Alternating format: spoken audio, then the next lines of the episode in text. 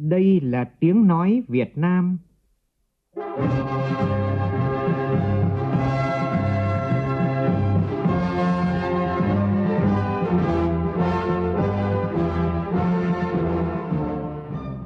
là tiếng nói Việt Nam, phát thanh từ Hà Nội, thủ đô nước Cộng hòa xã hội chủ nghĩa Việt Nam.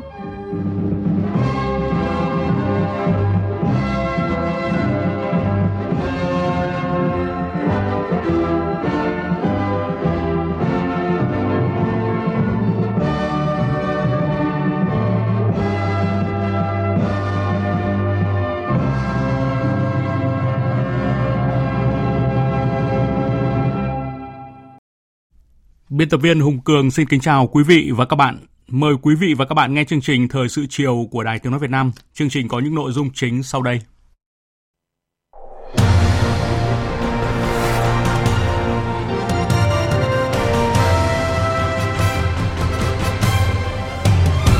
Chủ tịch nước Võ Văn Thưởng nêu mục tiêu có ít nhất 2 triệu doanh nghiệp vào năm 2030 tại buổi lễ kỷ niệm 60 năm ngày truyền thống Liên đoàn Thương mại và Công nghiệp Việt Nam. Chủ tịch Quốc hội Vương Đình Huệ có bài phát biểu chính sách quan trọng tại sự kiện kỷ niệm 50 năm quan hệ Argentina-Việt Nam hiện tại và tương lai, khẳng định Việt Nam hết sức coi trọng và mong muốn tăng cường hơn nữa quan hệ đối tác toàn diện với Argentina. Liên quan tới vụ vận chuyển trái phép chất ma túy tại sân bay Tân Sơn Nhất, Công an thành phố Hồ Chí Minh đã khởi tố 22 vụ án với 65 bị can. Sở Giáo dục Đào tạo Hà Nội yêu cầu các trường trung học cơ sở trên địa bàn chấm dứt ngay việc vận động tuyên truyền học sinh không đăng ký tham dự kỳ thi tuyển sinh vào lớp 10 các trường công lập. Trong phần tin thế giới, giao tranh bùng phát trở lại tại Sudan bất chấp thỏa thuận ngừng bắn mới đạt được do Mỹ và Ả Rập Xê Út làm trung gian. Nhiều quốc gia tiếp tục gấp rút sơ tán người dân. Bộ trưởng Nông nghiệp của 27 nước thành viên Liên minh châu Âu cân nhắc cho phép một số nước tạm thời dừng nhập khẩu ngũ cốc từ Ukraine để ổn định thị trường.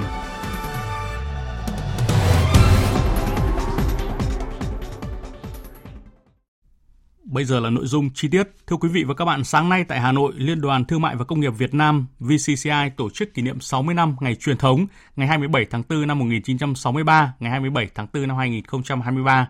Phát biểu tại buổi lễ, Chủ tịch nước Võ Văn Thưởng nêu mục tiêu đến năm 2030 có ít nhất 2 triệu doanh nghiệp với tỷ trọng đóng góp của khu vực kinh tế tư nhân vào GDP đạt từ 60 đến 65%.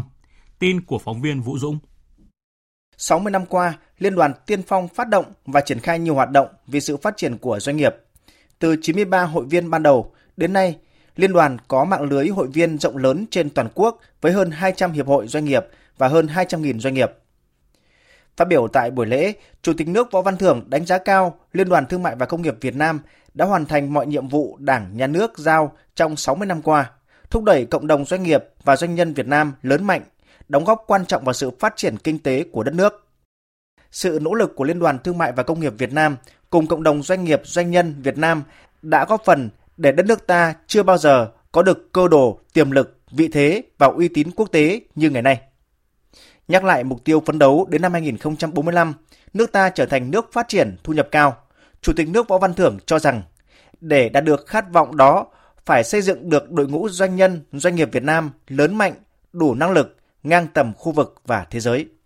Xây dựng đội ngũ doanh nhân lớn mạnh về số lượng, chất lượng, có kiến thức và trình độ, có ý thức công dân, trách nhiệm xã hội và tinh thần dân tộc mạnh mẽ, có bản lĩnh vững vàng,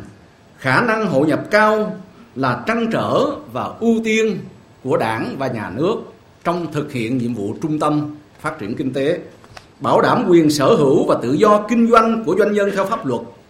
khuyến khích hình thành phát triển những tập đoàn kinh tế tư nhân lớn tiềm lực mạnh có khả năng cạnh tranh khu vực và quốc tế phấn đấu đến hết năm 2030 có ít nhất 2 triệu doanh nghiệp với tỷ trọng đóng góp của khu vực kinh tế tư nhân vào GDP đạt từ 60 đến 65%. Một vấn đề khác Chủ tịch nước yêu cầu đó là để phát triển bền vững, doanh nghiệp doanh nhân phải tuân thủ pháp luật, luôn đặt lợi ích của doanh nghiệp, của cá nhân gắn liền với lợi ích của đất nước, lợi ích của cộng đồng. Mỗi doanh nhân phải nhận thức sâu sắc về pháp luật, biết điều gì đúng nên làm để phát huy và điều gì sai không nên làm. Nhân đây, tôi cũng khẳng định với cộng đồng, doanh nghiệp và đội ngũ doanh nhân cả nước rằng việc xử lý sai phạm đối với một số doanh nghiệp cá nhân trong thời gian qua chính là yêu cầu đề cao thượng tôn pháp luật là việc bắt buộc phải làm để môi trường sản xuất kinh doanh lành mạnh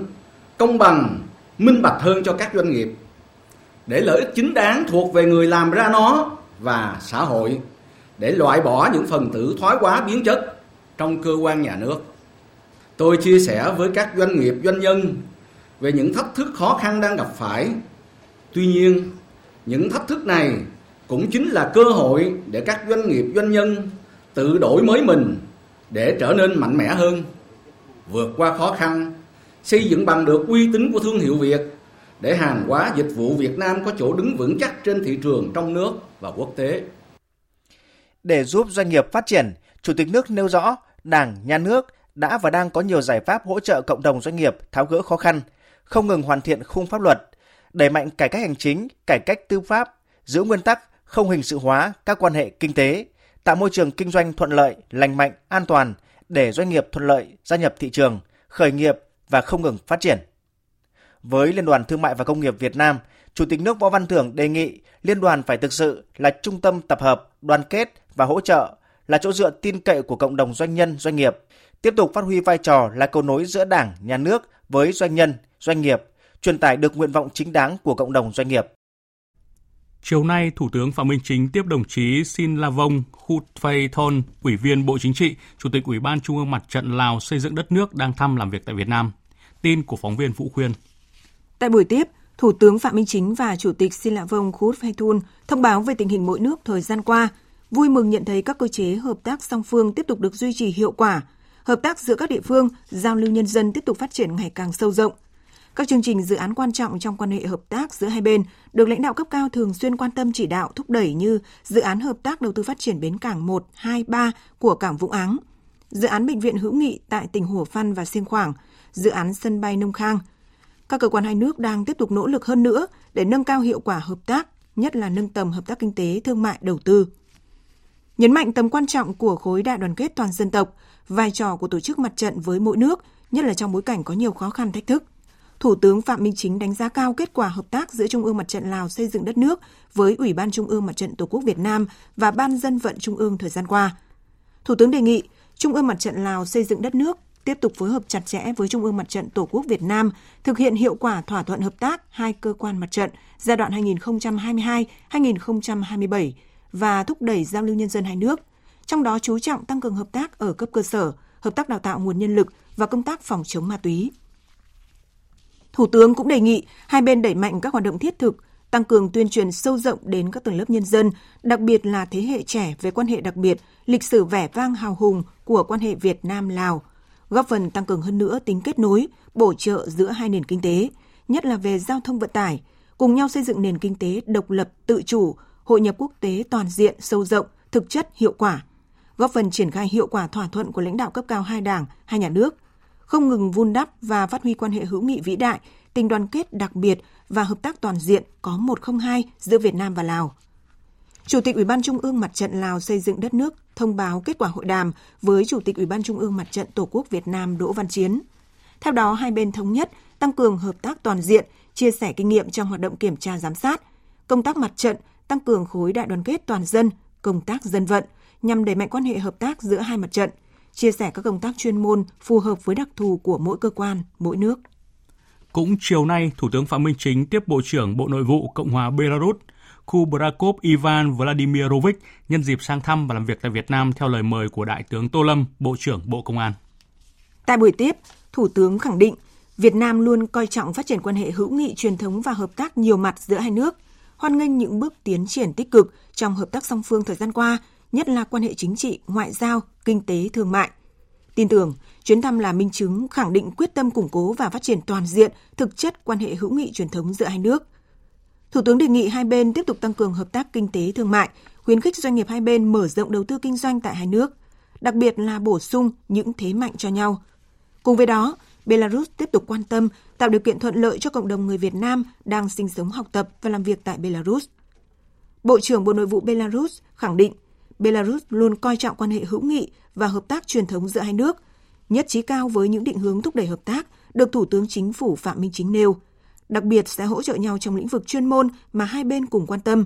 khẳng định chính phủ Belarus sẽ nỗ lực thúc đẩy hơn nữa quan hệ hữu nghị truyền thống và hợp tác nhiều mặt giữa hai nước nói chung, cũng như hợp tác giữa Bộ Nội vụ Belarus và Bộ Công an Việt Nam nói riêng, nhất là trên các lĩnh vực mà Thủ tướng Phạm Minh Chính đã cho ý kiến chỉ đạo. Thủ tướng Phạm Minh Chính cũng đã có cuộc tiếp ông Indra Pradana Sinwa Winata, Tổng thư ký Tổ chức Năng suất châu Á APO đang có chuyến thăm làm việc tại Việt Nam.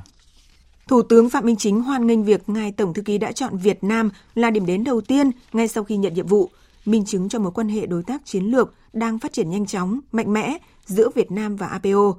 Đánh giá cao vai trò của APO đối với sự phát triển của năng suất khu vực nói chung và Việt Nam nói riêng. Nhấn mạnh, năng suất, chất lượng, hiệu quả và sức cạnh tranh của nền kinh tế Việt Nam chưa cao. Thủ tướng Phạm Minh Chính đề nghị APO và cá nhân ngài Tổng thư ký quan tâm hỗ trợ Việt Nam xây dựng và hoàn thiện thể chế, đào tạo nhân lực, đặc biệt là chuyên gia giúp Việt Nam xây dựng và triển khai đề án nâng cao năng suất lao động dựa trên khoa học công nghệ và đổi mới sáng tạo.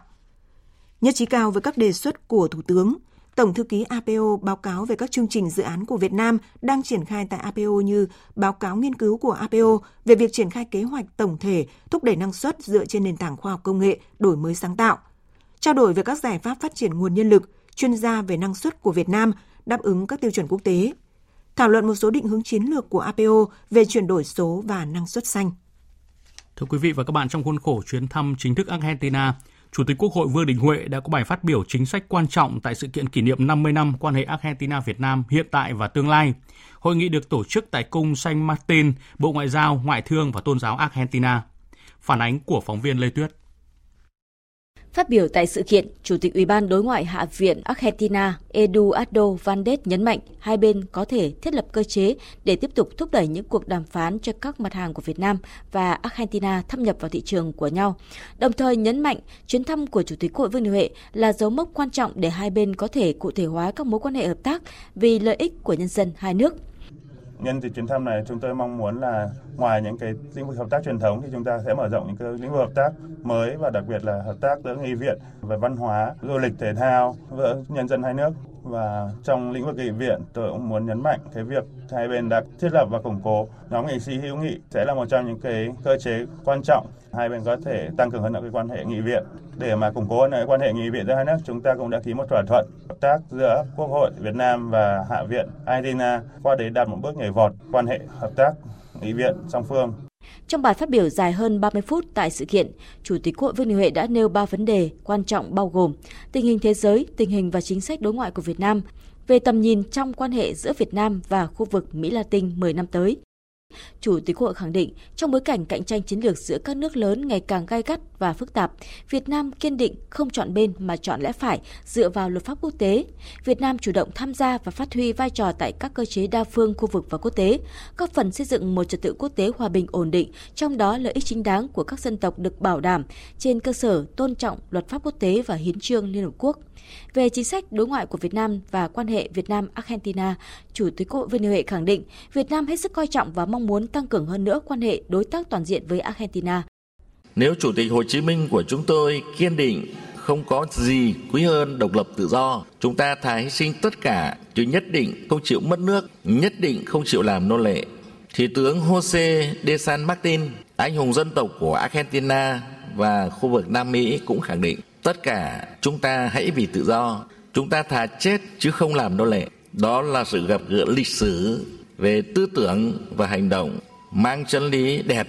như cùng hẹn trước của hai đất nước chúng ta.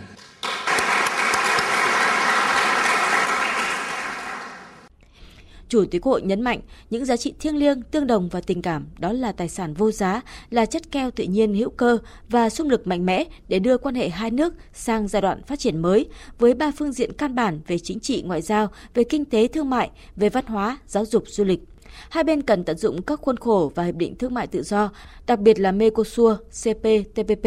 đồng thời hướng tới FTA giữa Việt Nam và Mercosur, nắm bắt cơ hội phát triển xanh, sạch, bền vững, đổi mới sáng tạo mà Việt Nam và Argentina có thế mạnh, có thể bổ sung cho nhau. Kết thúc bài phát biểu của mình, Chủ tịch Quốc Vương Huệ nhấn mạnh. Cách tốt nhất để dự đoán tương lai là chúng ta kiến tạo ra nó.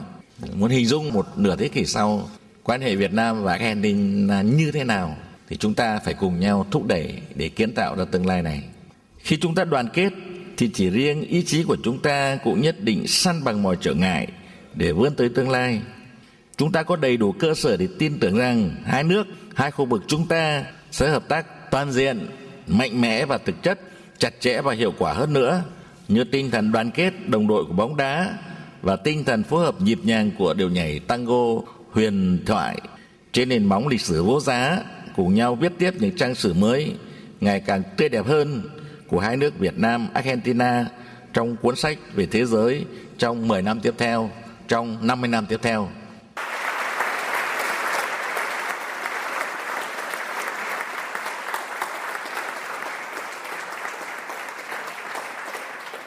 Cũng trong sáng nay, Chủ tịch Quốc hội Vương Đình Huệ đã chứng kiến ký các văn kiện bao gồm Hiệp định dẫn độ, Hiệp định chuyển giao người bị kết án phạt tù, Hiệp định tương trợ tư pháp về hình sự, biên bản ghi nhớ về hợp tác giữa Bộ Công Thương Việt Nam và Bộ Ngoại giao, Ngoại thương và Tôn giáo Argentina, bản thỏa thuận hợp tác nghiệp vụ giữa Thông tấn xã Việt Nam với hãng thông tấn quốc gia Argentina. Cùng ngày tại trụ sở Bộ Ngoại giao, Ngoại thương và Tôn giáo Argentina tại thủ đô Buenos Aires, Chủ tịch Quốc hội Vương Đình Huệ và đoàn công tác đã tham dự diễn đàn doanh nghiệp Việt Nam Argentina. Bà Cecilia Todesco Bocco, Quốc vụ Khanh phụ trách các vấn đề kinh tế quốc tế của Bộ Ngoại giao Ngoại thương và Tôn giáo Argentina đánh giá hai nước còn nhiều dư địa hợp tác. Argentina có thể bổ sung rất nhiều những mặt hàng xuất khẩu sang Việt Nam để mở rộng và đa dạng hóa hơn quan hệ kinh tế thương mại. Do đó, hai nước cần phải thúc đẩy hợp tác giữa các tỉnh thành, các bộ ngành. Về phía Argentina, đã tổ chức rất nhiều đoàn sang Việt Nam, trong đó có đoàn tập trung 32 doanh nghiệp đại diện trong các lĩnh vực sản xuất thịt, thịt lợn, thịt bò, thịt cừu, hoa quả có múi và thực phẩm, thịt gia súc. Nhắc lại ý kiến của Tổng thống Argentina và Chủ tịch Quốc hội Vương Đình Huệ mới đây khi cho rằng hai nước đều có cơ hội hợp tác cụ thể trong lĩnh vực năng lượng tái tạo, nhất là trong bối cảnh cách mạng công nghiệp 4.0. Bà Cecilia Todesco Bocco cho biết, diễn đàn cũng nhằm xác định cụ thể chương trình nghị sự đó với những dự án có thể hợp tác chung. Đồng thời nhấn mạnh, diễn đàn cũng là nơi để hai bên cùng định hướng cho hợp tác 50 năm tới. Tại sự kiện, Phó Chủ tịch Quốc hội Trần Quang Phương đề nghị một số nội dung để tăng cường hơn nữa quan hệ kinh tế thương mại, đầu tư giữa Việt Nam và Argentina và tận dụng cơ hội trong bối cảnh mới. là hai bên tiếp tục thúc đẩy đa dạng hóa các mặt hàng xuất nhập khẩu đã có truyền thống để nhằm nâng cao kinh ngạch và từng bước cân bằng cán cân thương mại song phương. Cụ thể, Việt Nam mong muốn thúc đẩy xuất khẩu các mặt hàng có thế mạnh, có chất lượng cao, phù hợp với nhu cầu của thị trường Argentina như sản phẩm dệt may, da dày, nông thủy sản, đồ gỗ và nội thất, vật liệu xây dựng. Và ở chiều ngược lại, Argentina tiếp tục xuất khẩu các mặt hàng ngô, đậu tương và nguồn cung về giá thành ổn định vào Việt Nam. Nhằm tạo điều kiện thuận lợi hơn nữa cho việc thúc đẩy thương mại và đầu tư song phương, Phó Chủ tịch Quốc hội Trần Quang Phương mong muốn Việt Nam và Argentina cần thúc đẩy khởi động đàm phán hiệp định thương mại tự do giữa Việt Nam và khối Mercosur. Thỏa thuận này sẽ tạo bước đột phá quan trọng để các doanh nghiệp của hai nước có được lợi thế cạnh tranh trong việc tiếp cận thị trường của nhau. Cũng tại thủ đô Buenos Aires, Chủ tịch Quốc hội Vương Đình Huệ đã gặp mặt cán bộ nhân viên đại sứ quán và cộng đồng người Việt Nam tại Argentina. Sau khi nghe báo cáo của đại sứ và những chia sẻ của bà con phát biểu tại cuộc gặp, Chủ tịch Quốc hội Vương Đình Huệ nhận định tuy số lượng rất ít nhưng bà con luôn đoàn kết gắn bó, tuân thủ luật pháp sở tại và dù ở rất xa đất nước nhưng luôn hướng về quê hương. Chủ tịch hội mong bà con luôn hướng về quê hương đất nước, đóng góp thiết thực cho quan hệ hai nước. Tin tưởng với đà phát triển như hiện nay, cộng đồng người Việt tại Argentina chắc chắn sẽ tăng lên nhanh chóng trong thời gian tới.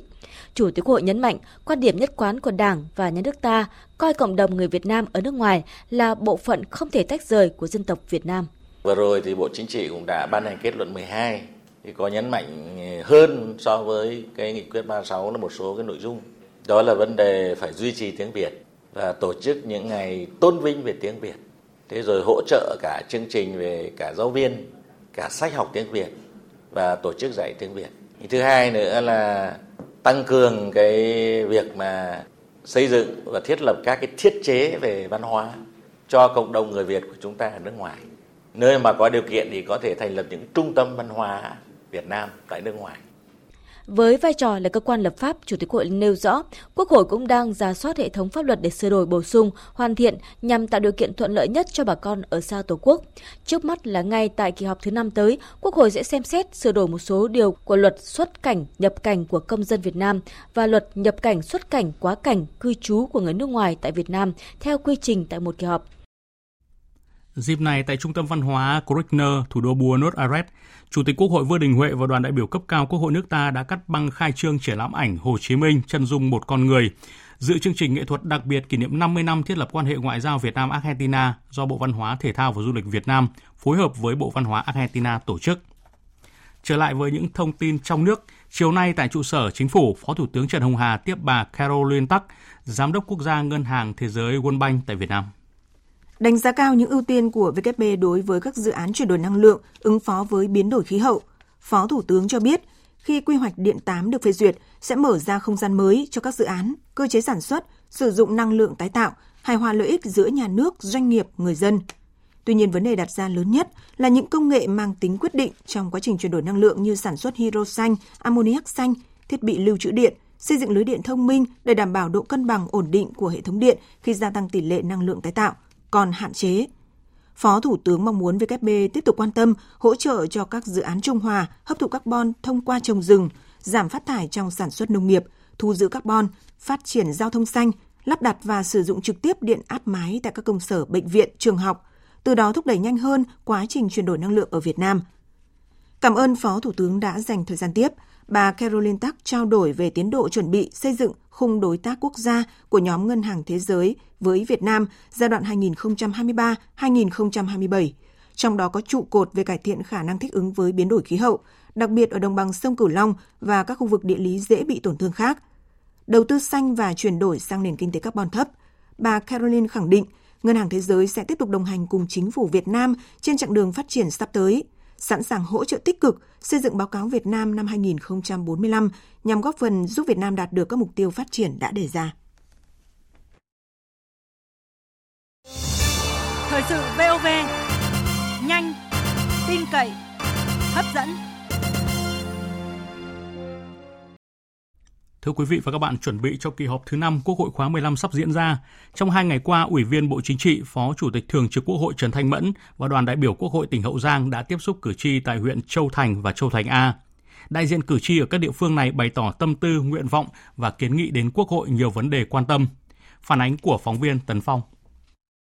Cử tri ở huyện Châu Thành phản ánh về tình trạng một số hộ dân có đất bị ảnh hưởng bởi dự án đường cao tốc nhưng không nhận được tiền chuyển đổi nghề vì đã nhận lương hưu giáo viên nên đề nghị cơ quan chức năng xem xét. Một số dự án cầu, đường trên địa bàn xuống cấp, triển khai chậm trễ, ảnh hưởng đến đời sống người dân. Cử tri kiến nghị các cơ quan chức năng tăng cường kiểm tra giám sát. Cử tri cũng kiến nghị cần có chính sách trợ cấp thâm niên phù hợp với giáo viên, tăng mức phụ cấp cho những gia đình có công với cách mạng hiện nay là phụ cấp cho những gia đình có công, còn thấp, còn hạn chế. Thì là tôi đề nghị quốc hội họp lần này phải có cái thay đổi, có cái chủ trương mới đối với gia đình chính sách. Cho nó tương đối coi như là để cho cái người có công được coi như là an tâm và cùng nhau xây dựng đất nước.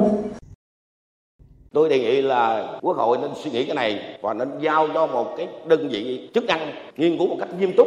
về vấn đề đê điều của đồng bằng sông Cửu Long. Bây giờ nó có hiện tượng là ngoài cái biến đổi khí hậu, nước biển dân, tất cả những cái tác động về mặt thiên nhiên thì còn lại đó là do chính chúng ta. Chăng là hiện nay đồng bằng sông Cửu Long của chúng ta là đã xác định là sống chung với lũ, nhưng bây giờ nhà nhà làm đê, người người làm đê. Về vấn đề cử tri kiến nghị liên quan đến việc đầu tư đê bao ngăn mặn chống lũ ở đồng bằng sông Cửu Long, Phó Chủ tịch Thường trực Quốc hội Trần Thanh Mẫn nêu rõ. Đồng bằng sông Cửu Long tôi nói là phải sống chung với lũ, thích nghi, thích ứng với lũ thì à, tôi nói đồng bằng sông cửu long của mình nó nó khác hơn. Đồng bằng trung du, bắc bộ, trung bộ. Đồng bằng sông cửu long là nó sông ngồi rất là chằng chịt. Thì mình đê bao là đê bao chỗ nào, chống ngập là chống ngập chỗ nào, chứ không thể chống ngập toàn cục. Rất là tốn kém. Phải tính toán à, tới cái việc này. Thì tôi đề nghị bộ nông nghiệp nên kiểm soát lại những cái dự án này, rồi có cái gì đó mình tiếp tục kiến nghị tiếp. Sáng nay tại Thanh Hóa, Đại tướng Lương Cường, Ủy viên Bộ Chính trị, chủ nhiệm Tổng cục Chính trị Quân đội Nhân dân Việt Nam, cùng các đại biểu Quốc hội tỉnh Thanh Hóa đã có buổi tiếp xúc cử tri huyện Mường Lát trước kỳ họp thứ 5 Quốc hội khóa 15 cử tri huyện Mường Lát đề nghị đoàn đại biểu Quốc hội tỉnh kiến nghị với cơ quan có thẩm quyền xem xét nâng mức hỗ trợ xây dựng các khu tái định cư tập trung từ 300 triệu đồng lên 500 triệu đồng trên hộ. Đề nghị nhà nước có cơ chế chính sách khuyến khích kêu gọi các doanh nghiệp đầu tư sản xuất kinh doanh, chế biến nông lâm sản tại huyện Mường Lát để tạo công an việc làm, góp phần xóa đói, giảm nghèo. Đề nghị các bộ ngành trung ương quan tâm hỗ trợ huyện Mường Lát thực hiện các chương trình mục tiêu quốc gia về phát triển kinh tế xã hội vùng đồng bào dân tộc thiểu số và miền núi, có chính sách đặc thù hỗ trợ cho lực lượng tham gia bảo vệ rừng trên địa bàn huyện. Thưa quý vị và các bạn, theo định hướng đến năm 2050, Hà Nội có hai vùng động lực phát triển thủ đô tại khu vực thành phố Bắc sông Hồng với các loại hình dịch vụ chất lượng cao và khu vực phía Tây là thành phố khoa học công nghệ, đổi mới sáng tạo, chuyển đổi số. Đây là nội dung của đề cương định hướng quy hoạch thủ đô Hà Nội thời kỳ 2021-2030, tầm nhìn đến năm 2050 được đưa ra thảo luận tại hội nghị Ban chấp hành Đảng bộ thành phố Hà Nội ngày hôm nay. Phóng viên Nguyên Nhung phản ánh. Tờ trình về việc báo cáo định hướng nghiên cứu đồ án điều chỉnh tổng thể quy hoạch chung xây dựng thủ đô Hà Nội đến năm 2030 và tầm nhìn đến năm 2050, điều chỉnh quy hoạch chung xây dựng thủ đô Hà Nội đến năm 2045, tầm nhìn đến năm 2065 do Phó Chủ tịch Ủy ban Nhân dân thành phố Dương Đức Tuấn trình bày cho thấy trong tương lai, thủ đô Hà Nội phát triển theo mô hình trùng đô thị, gồm một đô thị trung tâm, năm đô thị vệ tinh, các đô thị sinh thái, thị trấn và vùng nông thôn. Đô thị trung tâm gồm khu vực chuỗi đô thị phía bắc sông Hồng là khu vực ờ, Long Biên Gia Lâm và khu vực thành phố phía bắc sông Hồng là Đông Anh, Mê Linh, Sóc Sơn. Khu vực chuỗi đô thị phía nam sông Hồng là khu vực nội đô lịch sử và nội đô mở rộng. Khu vực phía đông và phía tây vành đai 4 là khu vực vành đai xanh và niêm xanh, khu vực sông Hồng, sông Đuống. Thành phố phía tây trên cơ sở kết nối đô thị vệ tinh Hòa Lạc và đô thị vệ tinh Xuân Mai thành đô thị khoa học công nghệ và giáo dục đào tạo. Mở rộng đô thị vệ tinh Phú Xuyên hình thành đô thị công nghiệp, đầu mối giao thông và trung chuyển hàng hóa. Hoàn chỉnh đô thị Sơn Tây thành đô thị văn hóa lịch sử, du lịch nghỉ dưỡng. Quy hoạch cũng nêu rõ các định hướng phát triển giao thông đến năm 2050. Đáng chú ý có đề xuất hai phương án vị trí sân bay thứ hai trên địa bàn thành phố Hà Nội. Tại địa điểm các huyện Thanh Oai, Thường Tín hoặc huyện Ứng Hòa. Thành phố phát triển năm trục không gian gồm sông Hồng, Hồ Tây, Ba Vì, Nhật Tân, Nội Bài, Hồ Tây, Cổ Loa, Mỹ Đình, Hương Sơn, Ba Sao, Bái Đính và trục quốc lộ 1 Bắc Nam. Thảo luận góp ý vào đề cương định hướng quy hoạch thủ đô Hà Nội, nhiều ý kiến nhất trí cần xác định phát triển hạ tầng là đột phá, trong đó nhất là hạ tầng giao thông. Nhấn mạnh quy hoạch giao thông cần có tầm nhìn dài hạn, không chỉ giải quyết vấn đề ùn tắc hiện nay mà xứng tầm với một thủ đô hiện đại trong tương lai. Bí thư huyện Quốc Oai Nguyễn Văn Thọ đề nghị. Hạ tầng cái tàu điện ngầm của chúng ta thì cần phải quan tâm. Cái đấy mới là đột phá. Tôi nghĩ là cái đấy chúng ta cũng phải quan tâm để làm sao mà sau này khi thành phố 2065 mà chúng ta có hệ thống tàu điện ngầm tiên tiến như các nước, chúng ta sẽ làm tốt được cái vấn đề giao thông công cộng hiện nay và cũng như hạn chế phương tiện cá nhân. Về dự án sân bay Long Thành, thưa quý vị và các bạn, việc chính phủ yêu cầu làm rõ trách nhiệm gây chậm tiến độ sân bay Long Thành của các bên liên quan, nhất là xem xét lại năng lực của Tổng công ty hàng không, một lần nữa được đặt ra vì tiến độ dự án trọng điểm quốc gia với mốc tiến độ năm 2025 hoàn thành và đưa vào khai thác giai đoạn 1, nguy cơ chậm tiến độ là hiện hữu. Vì vậy cần phải làm rõ trách nhiệm cụ thể để xử lý đối với từng chủ thể của dự án trọng điểm quốc gia này mới có phương án xử lý, khắc phục tiến độ của toàn bộ dự án. Phóng viên Hà Nho phân tích.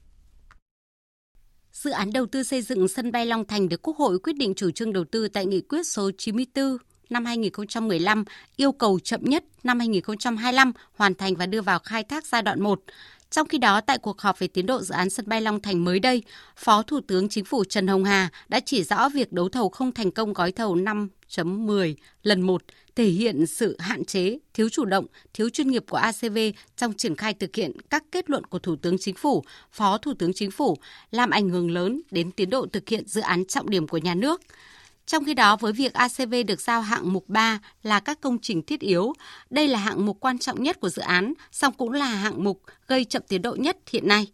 Vì vậy, việc chỉ đạo của Thủ tướng Chính phủ cần truy rõ trách nhiệm trong việc chậm trễ về tiến độ sân bay Long Thành càng trở nên cấp thiết và có ý nghĩa đôn đốc nhắc nhở thúc đẩy tiến độ của dự án trọng điểm quốc gia trong giai đoạn tới. Về vấn đề này, cần có tư duy đổi mới, cách làm đột phá với dự án trọng điểm quốc gia mới hy vọng từng bước tháo gỡ điểm nghẽn về hạ tầng, đảm bảo tiến độ và hiện thực hóa sân bay trung chuyển của khu vực. Chuyên gia kinh tế tiến sĩ Nguyễn Đình Cung bày tỏ quan điểm. nhà nước phải tạo ra cái phát triển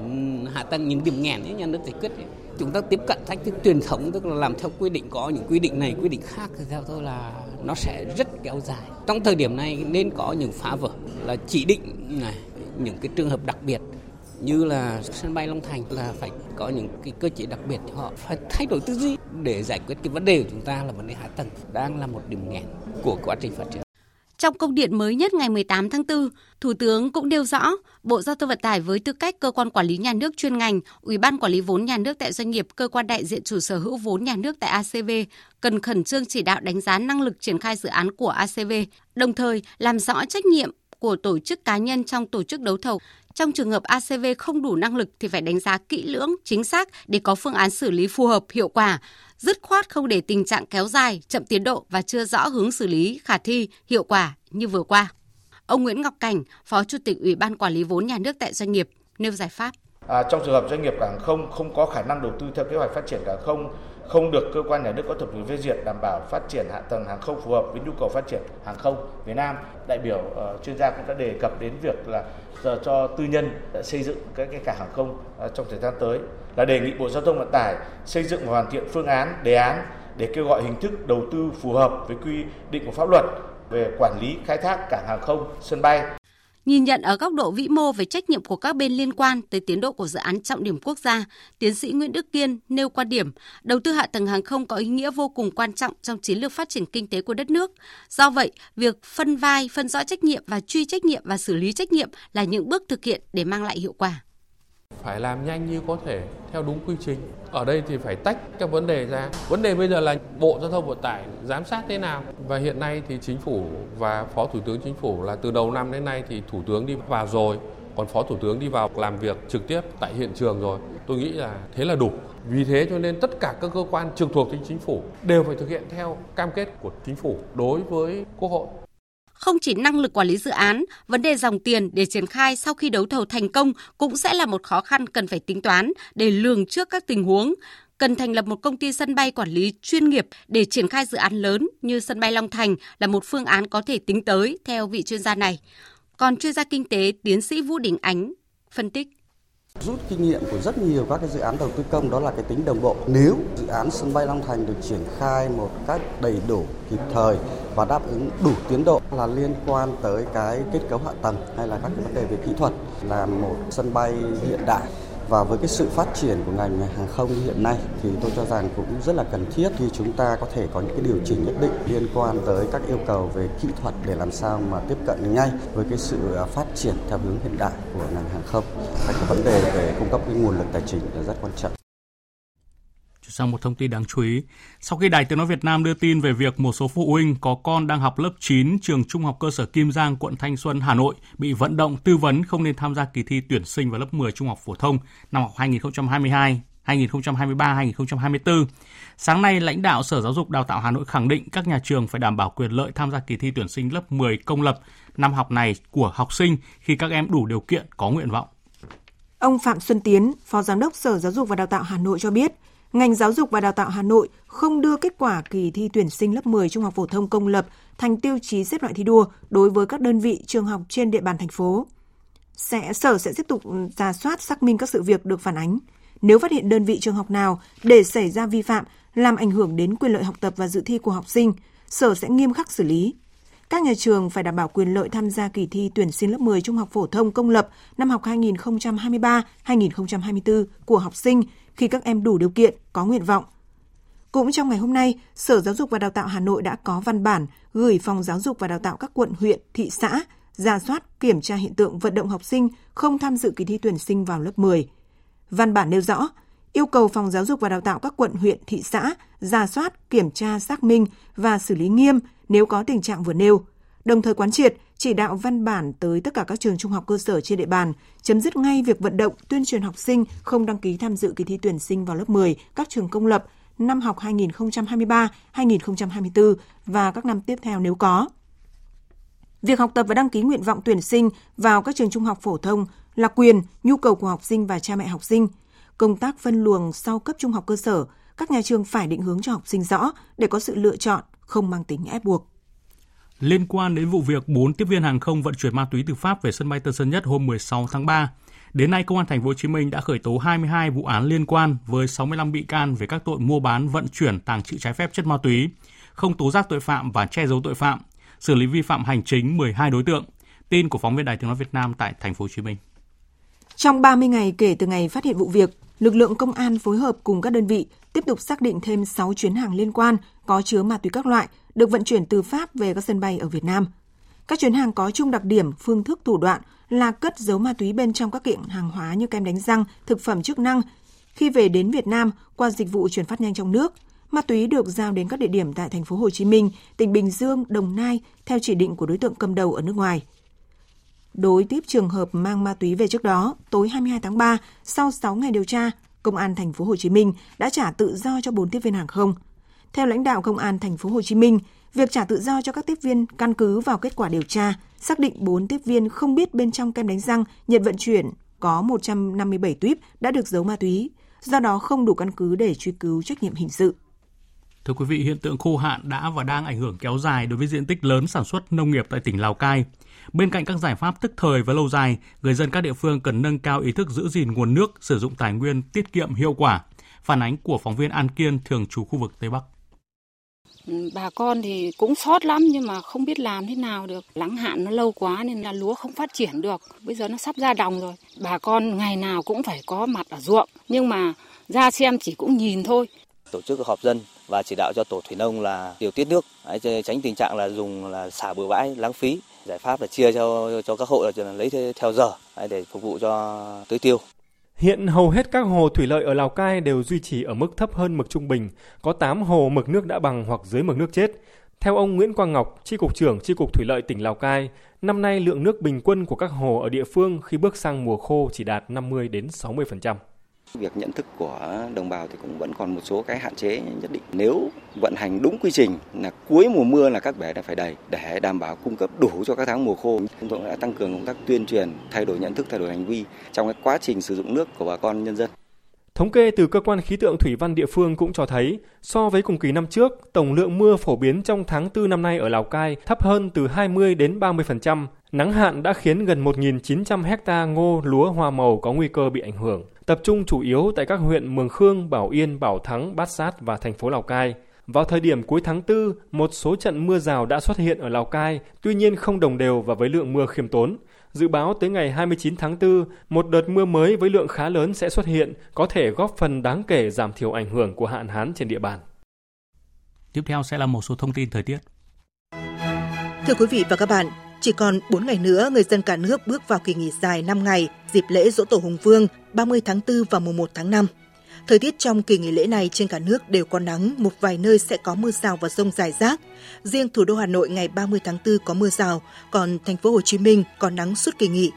Trong khi đó, chiều tối nay, thời tiết ở miền Bắc khả năng xuất hiện mưa rông ở nhiều tỉnh thành với lượng vừa. Phía Đông Bắc Bộ trong đó có thủ đô Hà Nội nền nhiệt tối nay ở mức xe xe lạnh 21 đến 23 độ. Ngày mai trời nắng, hơi nóng, có nơi trên 31 độ. Còn với Trung Bộ, một dọc từ Thanh Hóa và đến Thừa Thiên Huế sẽ là những tỉnh thành có mưa rào, có nơi mưa to, kèm theo nền nhiệt thấp, tối nay dưới 25 độ, cảm giác xe lạnh rõ rệt. Ngày mai, các tỉnh thành Nam Trung Bộ nhiệt độ ngày vẫn cao 33-34 độ. Trái với miền Bắc, ngày mai nắng nóng gai gắt vẫn tiếp diễn ở Tây Nguyên và Nam Bộ. Nắng nóng chủ yếu ở miền Đông Nam Bộ trên 37 độ, còn ở Tây Nguyên, các tỉnh Con Tum, Pleiku, Buôn Ma Thuột vẫn có nắng nóng cục bộ, nền nhiệt từ 33 đến 34 độ. Chương trình tiếp tục với phần tin thế giới. Với tư cách chủ tịch luân phiên của Hội đồng Bảo an tháng này, Ngoại trưởng Nga Sergei Lavrov chủ trì cuộc họp thảo luận về nhiều vấn đề lớn trên thế giới. Một trong những nội dung quan trọng được đề cập là cách thức làm cho chủ nghĩa đa phương hiệu quả hơn thông qua việc bảo vệ hiến trương Liên Hợp Quốc. Biên tập viên Hồng Nhung tổng hợp thông tin. Phát biểu tại cuộc họp, Ngoại trưởng Nga nhấn mạnh, thế giới đã đạt đến ngưỡng nguy hiểm giống như thời chiến tranh lạnh, thậm chí có thể còn nguy hiểm hơn. Tình hình trở nên tồi tệ hơn với sự mất niềm tin vào chủ nghĩa đa phương – Theo Ngoại trưởng Nga, thiểu số các nước phương Tây không được phép lên tiếng thay cho toàn thể nhân loại, mà cần tôn trọng tất cả các thành viên của cộng đồng quốc tế. Ông cáo buộc các nước phương Tây đang hủy hoại toàn cầu hóa và bóp nghẹt chủ nghĩa đa phương.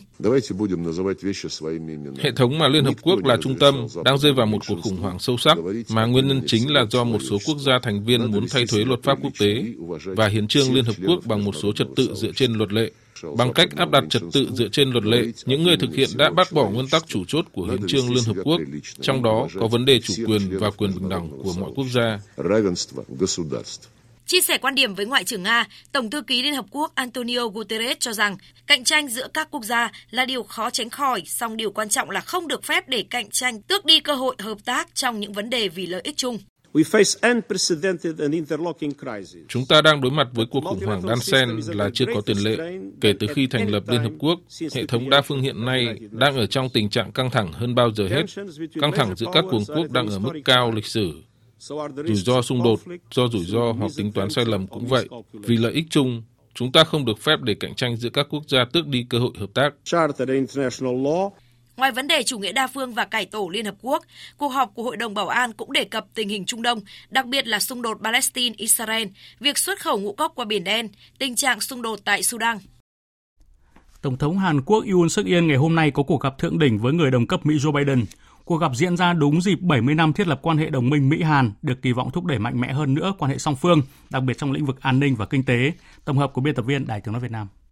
Với chủ đề Liên minh hành động hướng tới tương lai, hội nghị thượng đỉnh giữa Tổng thống Yoon suk yeol và Tổng thống Mỹ Joe Biden sẽ đề cập đến một loạt vấn đề tăng cường quan hệ song phương như hợp tác an ninh, quân sự, kinh tế, hỗ trợ đầu tư nước ngoài, giao lưu nhân dân, các vấn đề giảm thiểu tác động của biến đổi khí hậu, hợp tác khu vực và các vấn đề quốc tế khác mà hai bên cùng quan tâm kỷ niệm 70 năm quan hệ đồng minh Mỹ-Hàn. Giới chức Mỹ khẳng định, thông qua chuyến thăm này mà cụ thể là cuộc gặp giữa hai lãnh đạo Mỹ-Hàn, bề rộng và chiều sâu của mối quan hệ, trong đó có hợp tác an ninh sẽ được củng cố và thể hiện đầy đủ. Phát biểu tại cuộc họp báo diễn ra hôm qua, Cố vấn an ninh Nhà Trắng Jack Sullivan nhấn mạnh. Cuộc gặp diễn ra trong bối cảnh Triều Tiên sẽ tiếp tục phát triển khả năng hạt nhân và tên lửa. Hai nhà lãnh đạo Mỹ-Hàn sẽ có cơ hội để tham vấn về vấn đề này. Tổng thống Mỹ Biden sẽ tăng cường và củng cố hơn nữa những cam kết của Mỹ đối với Hàn Quốc trước mối đe dọa từ Triều Tiên. Ngoài vấn đề an ninh, các vấn đề kinh tế giữa Hàn Quốc và Mỹ cũng là trọng tâm cần giải quyết trong cuộc gặp này. Nền kinh tế Hàn Quốc với xương sống là xuất khẩu các sản phẩm trụ cột như ô tô, chất bán dẫn, chip điện tử, thiết bị công nghệ đang chịu nhiều rủi ro từ những chính sách bảo hộ và cuộc cạnh tranh thương mại gay gắt giữa Mỹ và Trung Quốc. Giao tranh đang bùng phát trở lại ở Sudan vào cuối ngày hôm qua bất chấp thỏa thuận ngừng bắn mới đạt được do Mỹ và Ả Rập Xê Út làm trung gian. Nhiều quốc gia tiếp tục gấp rút sơ tán người dân trong bối cảnh xung đột tiếp tục leo thang. Biên tập viên Thiều Dương thông tin. Lực lượng vũ trang Sudan cáo buộc lực lượng bán quân sự RSF đã vi phạm thỏa thuận ngừng bắn mới chỉ chưa đầy nửa giờ sau khi thỏa thuận này có hiệu lực. Theo lực lượng vũ trang Sudan, lực lượng bán quân sự RSF đã tận dụng thỏa thuận ngừng bắn để triển khai các đoàn xe quân sự từ bên ngoài thủ đô Khartoum, chở quân tiếp viện và vận chuyển đạn dược. Trong khi đó, đặc phái viên Liên Hợp Quốc về Sudan Volker Perth bày tỏ quan ngại không có dấu hiệu cho thấy các bên tham chiến sẵn sàng đàm phán nghiêm túc. Hai bên không thể cam kết ngừng bắn hoàn toàn hoặc thực hiện một lệnh ngừng bắn. Hai bên tiếp tục đưa ra các cáo buộc và đưa ra các tuyên bố cạnh tranh quyền kiểm soát các cơ sở chính. Các bên đều cáo buộc lẫn nhau vi phạm lệnh ngừng bắn. Trong bối cảnh thỏa thuận ngừng bắn liên tục bị vi phạm, nhiều quốc gia gấp rút sơ tán công dân khỏi Sudan. Một số quốc gia sử dụng đường hàng không, trong khi một số quốc gia chọn đường thủy qua cảng Sudan trên Biển Đỏ, cách Khartoum khoảng 800 km. Mỹ khuyến nghị các công dân nước này ở Sudan đến cảng Sudan và đến Jeddah bằng phà để nhận hỗ trợ sơ tán. Pháp và Đức cho biết mỗi nước đã sơ tán hơn 500 người thuộc nhiều quốc tịch khác nhau. Hơn 100 người, những công dân Thổ Nhĩ Kỳ đầu tiên sơ tán khỏi Sudan đã đến Istanbul vào hôm nay. Dự kiến một số chuyến bay nữa sẽ được thực hiện nhằm sơ tán công dân Thổ Nhĩ Kỳ, những người từ Sudan đến Ethiopia lánh nạn bằng đường bộ. Vương quốc Anh đang tiến hành cuộc sơ tán quy mô lớn khi khoảng 4.000 công dân nước này đang ở Sudan. Chuyến bay đầu tiên của Anh chở 40 công dân đã hạ cánh xuống Cộng hòa Ship. Hai chuyến bay nữa dự kiến diễn ra muộn hơn, chở tổng cộng khoảng 220 người. Thủ tướng Anh Siri Sunak cho biết. Không thể đảm bảo tính bền vững lâu dài của sân bay được sử dụng để sơ tán công dân. Chính phủ Anh đang tìm kiếm và chuẩn bị các tuyến đường thay thế khác để đưa công dân thoát khỏi Sudan an toàn. Cảng biển Port Sudan là một trong những lựa chọn hàng đầu. Các công việc đang được thực hiện song song.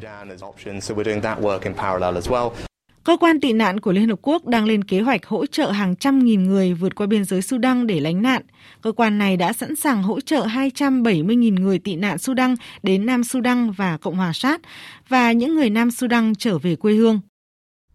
Sáng kiến xuất khẩu ngũ cốc biển đen đứng trước nguy cơ chấm dứt trong vòng hơn 20 ngày tới trong bối cảnh Nga cảnh báo không gia hạn thỏa thuận này. Cộng đồng quốc tế đang nỗ lực tìm kiếm giải pháp hài hòa yêu cầu giữa các bên nhằm kéo dài thời hạn của thỏa thuận. Biên tập viên Đài tiếng nói Việt Nam thông tin. Phát biểu sau cuộc gặp Tổng thư ký Liên Hợp Quốc Antonio Guterres, Ngoại trưởng Nga Sergei Lavrov nhấn mạnh nước này không nhận thấy kết quả thực tế nào có được từ sáng kiến ngũ cốc biển đen. Ông Sergei Lavrov cảnh báo rằng trừ khi danh sách yêu cầu của Nga được đáp ứng, nếu không, Nga sẽ không đồng ý gia hạn thỏa thuận này sau ngày 18 tháng 5 tới. Напомню, что когда 22 июля прошлого года Sáng kiến Biển Đen được ký kết vào ngày 22 tháng 7 năm 2022. Văn bản đã tuyên bố thỏa thuận liên quan đến việc xuất khẩu ngũ cốc và phân bón. Không ai nghĩ đến mặt hàng phân bón cho đến ngày hôm kia. Mặc dù Tổng thư ký Liên Hợp Quốc Antonio Guterres đã nói với tôi rằng thị trường thế giới đang thiếu hụt trầm trọng phân bón, việc thực hiện sáng kiến tập trung hoàn toàn vào phần liên quan đến Ukraine. Если вы статистику видели, để gia hạn sáng kiến xuất khẩu ngũ cốc biển đen, Nga yêu cầu cho phép cung cấp máy móc nông nghiệp cho Nga, dỡ bỏ các hạn chế về bảo hiểm và cho phép tàu và hàng hóa của Nga được phép cập cảng. Theo phía Nga, các hạn chế về thanh toán hậu cần và bảo hiểm là một rào cản đối với xuất khẩu hàng hóa của Nga. Một yêu cầu khác của Nga là Ngân hàng Nông nghiệp Nga quay trở lại hệ thống thanh toán quốc tế SWIFT. Trong một động thái nhằm tháo gỡ ách tắc, Tổng thư ký Liên Hợp Quốc Antonio Guterres đã nhờ Ngoại trưởng Nga Sergei Lavrov chuyển một bức thư đến Tổng thống Nga Putin, trong đó đề xuất một lộ trình cải thiện gia hạn và mở rộng sáng kiến xuất khẩu ngũ cốc biển đen. Theo giới chức Liên Hợp Quốc, bức thư có tính đến các lập trường được các bên thể hiện gần đây và những rủi ro do mất an ninh lương thực toàn cầu gây ra. Những bức thư tương tự cũng đã được gửi tới Ukraine và Thổ Nhĩ Kỳ. Thưa quý vị, hàng nông sản và một số thực phẩm của Ukraine đang tràn ngập thị trường các nước Liên minh châu Âu, nhất là các nước Trung và Đông Âu, đặt liên minh trước bài toán làm thế nào để vừa bảo vệ ngành nông nghiệp của khối, vừa hỗ trợ được Ukraine. Các bộ trưởng nông nghiệp của 27 nước thành viên đang cân nhắc cho phép một số nước thành viên tạm thời dừng nhập khẩu ngũ cốc từ Ukraine để ổn định thị trường, chấn an người nông dân và duy trì mặt trận thống nhất trước cuộc khủng hoảng có thể chia rẽ nội bộ. Biên tập viên Trần Nga thông tin.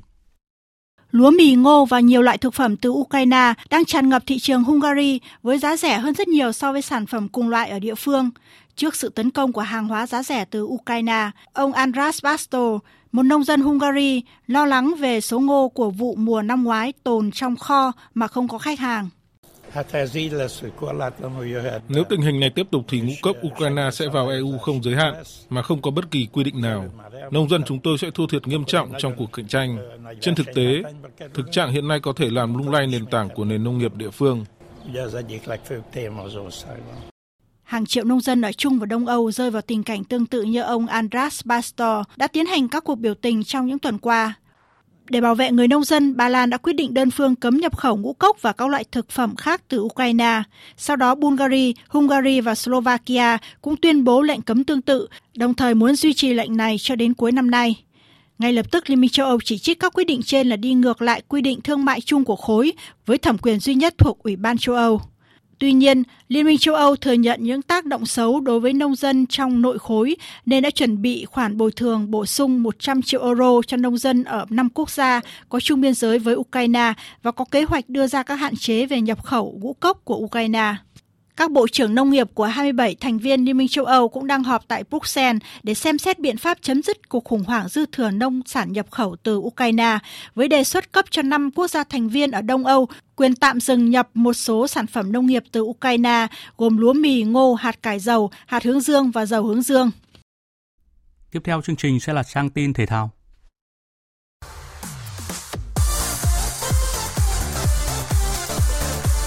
Đường đến SEA Games 32 Đường đến SEA Games 32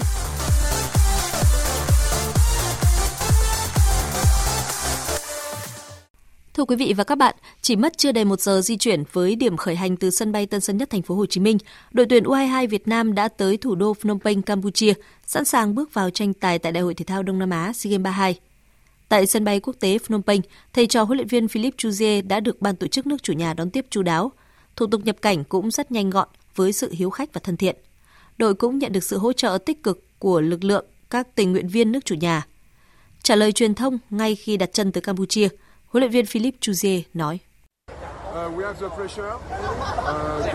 Chúng tôi có áp lực khá lớn về mục tiêu tại giải lần này. Chúng tôi có áp lực phải chơi thử bóng đá tốt nhất của mình và phải chơi thử bóng đá đẹp. Tôi hy vọng rằng những áp lực này sẽ giúp cho các cầu thủ thi đấu với tinh thần cao nhất.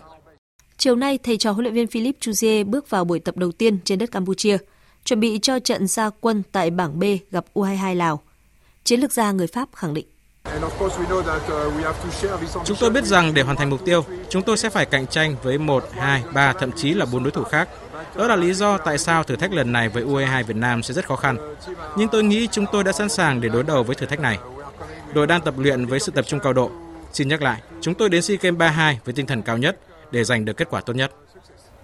Trong khi đó, thủ quân của đội tuyển bóng đá nữ Việt Nam Huỳnh Như đã về đến thành phố Hồ Chí Minh vào tối qua sau hành trình 25 tiếng di chuyển từ Bồ Đào Nha.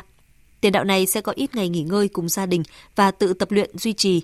trong khi chờ đội tuyển nữ Việt Nam hoàn tất chuyến tập huấn tại Nhật Bản trở về. Theo kế hoạch, ngày 30 tháng 4, Huỳnh Như sẽ hội quân với toàn đội để cùng di chuyển sang Campuchia.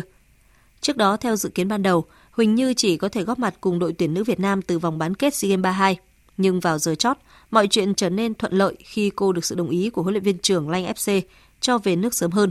Sự xuất hiện sớm của Huỳnh Như cùng đội tuyển nữ Việt Nam sẽ giúp nhiều cho chất lượng hàng công của đội.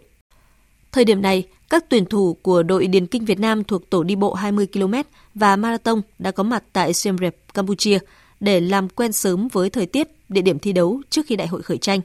Hiện tại thời tiết Campuchia đang vào mùa nóng, có nắng sớm và nhiệt độ trung bình trong ngày khoảng từ 35 đến 37 độ C.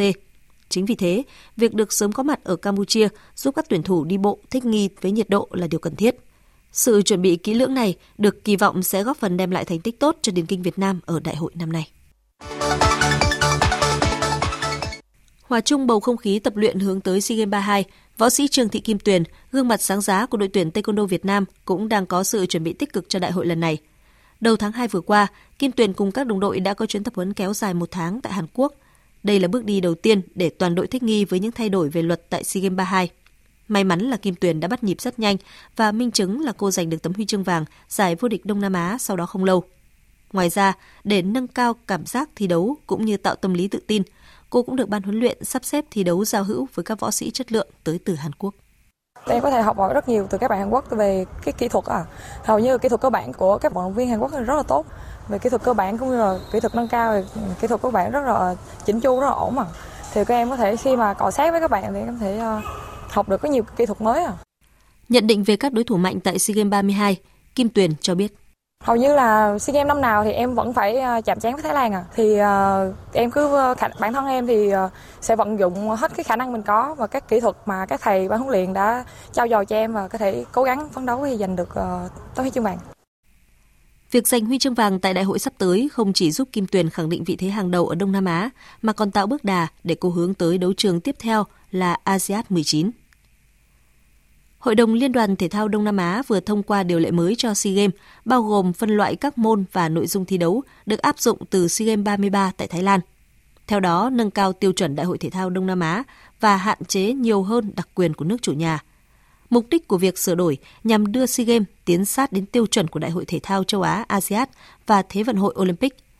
Điều lệ mới bắt buộc nước chủ nhà phải đưa chủ yếu các môn thể thao thuộc nhóm Olympic và ASEAN vào danh sách tổ chức – đồng thời hạn chế tối đa các môn địa phương có lợi cho nước chủ nhà. Vấn đề này nhiều lần được đưa ra ở các kỳ họp trước của Hội đồng Liên đoàn Thể thao Đông Nam Á, nhưng chưa thống nhất trong điều lệ và phụ thuộc vào quyết định của chủ nhà. Dự báo thời tiết Phía Tây Bắc Bộ có mưa rào và rông vài nơi, riêng Điện Biên Lai Châu có mưa rào và rông gió nhẹ, đêm và sáng sớm trời lạnh, nhiệt độ từ 18 đến 30 độ. Phía Đông Bắc Bộ có mưa vài nơi, trưa chiều trời nắng, gió Đông Bắc đến Đông cấp 2, cấp 3, đêm và sáng sớm trời lạnh, nhiệt độ từ 18 đến 29 độ. Khu vực từ Thanh Hóa đến Thừa Thiên Huế có mưa rào và rông vài nơi, trưa chiều trời nắng, gió nhẹ. Từ chiều mai có gió đông đến đông nam cấp 2, cấp 3, nhiệt độ từ 20 đến 30 độ. Khu vực từ Đà Nẵng đến Bình Thuận, chiều tối và đêm có mưa rào và rông vài nơi, ngày nắng, gió đông bắc đến đông cấp 2, cấp 3, nhiệt độ từ 23 đến 33 độ.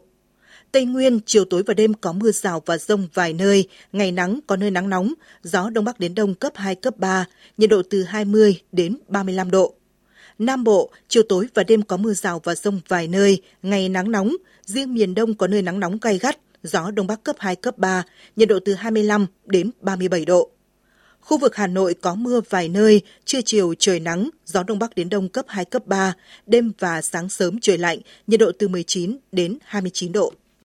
Dự báo thời tiết biển, Bắc và Nam Vịnh Bắc Bộ có mưa rào vài nơi, gió Đông Bắc đến Đông cấp 4. Vùng biển từ Quảng Trị đến Quảng Ngãi có mưa rào và rông vài nơi, riêng phía Bắc đêm có mưa rào rải rác và có nơi có rông, gió Đông Bắc đến Đông cấp 3, cấp 4. Vùng biển từ Bình Định đến Ninh Thuận và từ Bình Thuận đến Cà Mau có mưa rào và rông vài nơi, gió Đông Bắc cấp 4, cấp 5. Vùng biển từ Cà Mau đến Kiên Giang có mưa rào rải rác và có nơi có rông, gió Đông cấp 3, cấp 4. Khu vực Bắc Biển Đông có mưa rào và rông vài nơi, gió Đông Bắc đến Đông cấp 4, cấp 5, riêng phía Đông Bắc có lúc cấp 6, giật cấp 7, biển động. Khu vực giữa và Nam Biển Đông có mưa rào và rông vài nơi, gió Đông Bắc cấp 4, cấp 5. Khu vực quần đảo Hoàng Sa thuộc thành phố Đà Nẵng có mưa rào và rông vài nơi, gió Đông Bắc cấp 4, cấp 5. Khu vực quần đảo Trường Sa thuộc tỉnh Khánh Hòa có mưa rào rải rác và có nơi có rông, gió Đông Bắc cấp 4. Vịnh Thái Lan có mưa rào rải rác và có nơi có rông, gió đông cấp 3, cấp 4. Những thông tin thời tiết vừa rồi đã kết thúc chương trình Thời sự chiều nay của Đài Tiếng Nói Việt Nam. Chương trình do các biên tập viên Hùng Cường, Duy Quyền, Thu Hòa biên soạn và thực hiện với sự tham gia của phát thanh viên Quỳnh Anh, kỹ thuật viên Thanh Tùng, chịu trách nhiệm nội dung Nguyễn Thị Tuyết Mai.